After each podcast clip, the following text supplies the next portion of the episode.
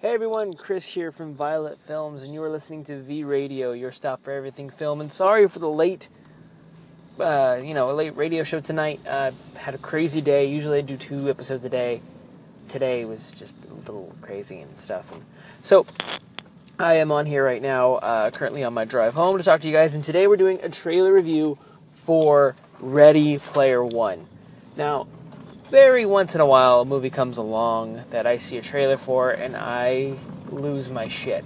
I am a filmmaker, so when I watch a movie, you know, I I I, I analyze things. I overanalyze things. You know, I I can you know sit down and watch a film and and appreciate the camera angles and the lenses that and the lenses that were chosen and the story arcs and and people who go to the movies with me, you know, I usually I stay quiet, you know, but like once in a while, you know, if my wife asks me a question about a movie and stuff like that, you know, it's kind of helpful to go to the movies with someone like me because if you're lost or you don't quite get the storyline, like if you're watching Inception or Interstellar, someone like me can actually fill in those gaps so you would get it. So you don't have to watch it 15 times in order to understand it.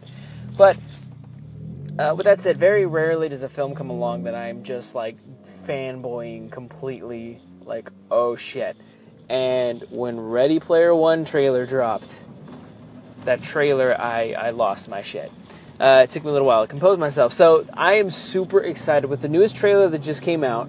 Uh, it's called the Pure Imagination trailer, where you actually hear the lyrics to the song uh, "World of Pure Imagination" uh, from Willy Wonka and the Chocolate Factory, or Charlie and the Chocolate Factory. I, I am super excited. This movie if you are a fanboy of anything from apparently the 70s now, because it's going back further than that with the whole Wonka reference, um, if you're a fanboy of anything 80s retro, you know, 90s characters, you know, stuff like that, uh, video games, this movie is going to blow your mind.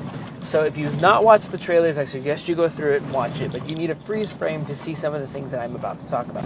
Now, just in the first trailer that they debuted, debuted alone, I saw Freddy Krueger, I saw Jason, I saw characters from Overwatch, I saw characters from various video games, including World of Warcraft.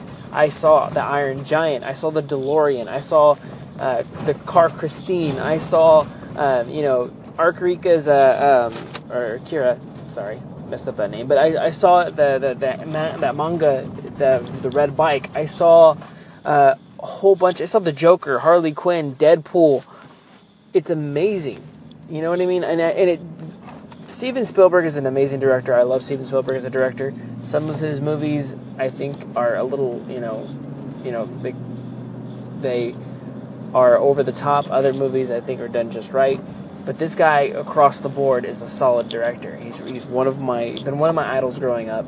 Uh, I'd love to meet him just to get just to sit down and talk with him and just pick his brain. You know, ask him what he thinks and how it works uh, as a fellow director. But this movie, like the, the the the whole thing of deciding to do a live action character and then doing anything that happens in the Oasis CGI was such a smart idea because you get characters that look like the video games. You get characters that look proper. They look right in live action, technically it's CGI, but still, you know, you get that thing. And, and you don't get that when, when Hollywood tries to do things live action now.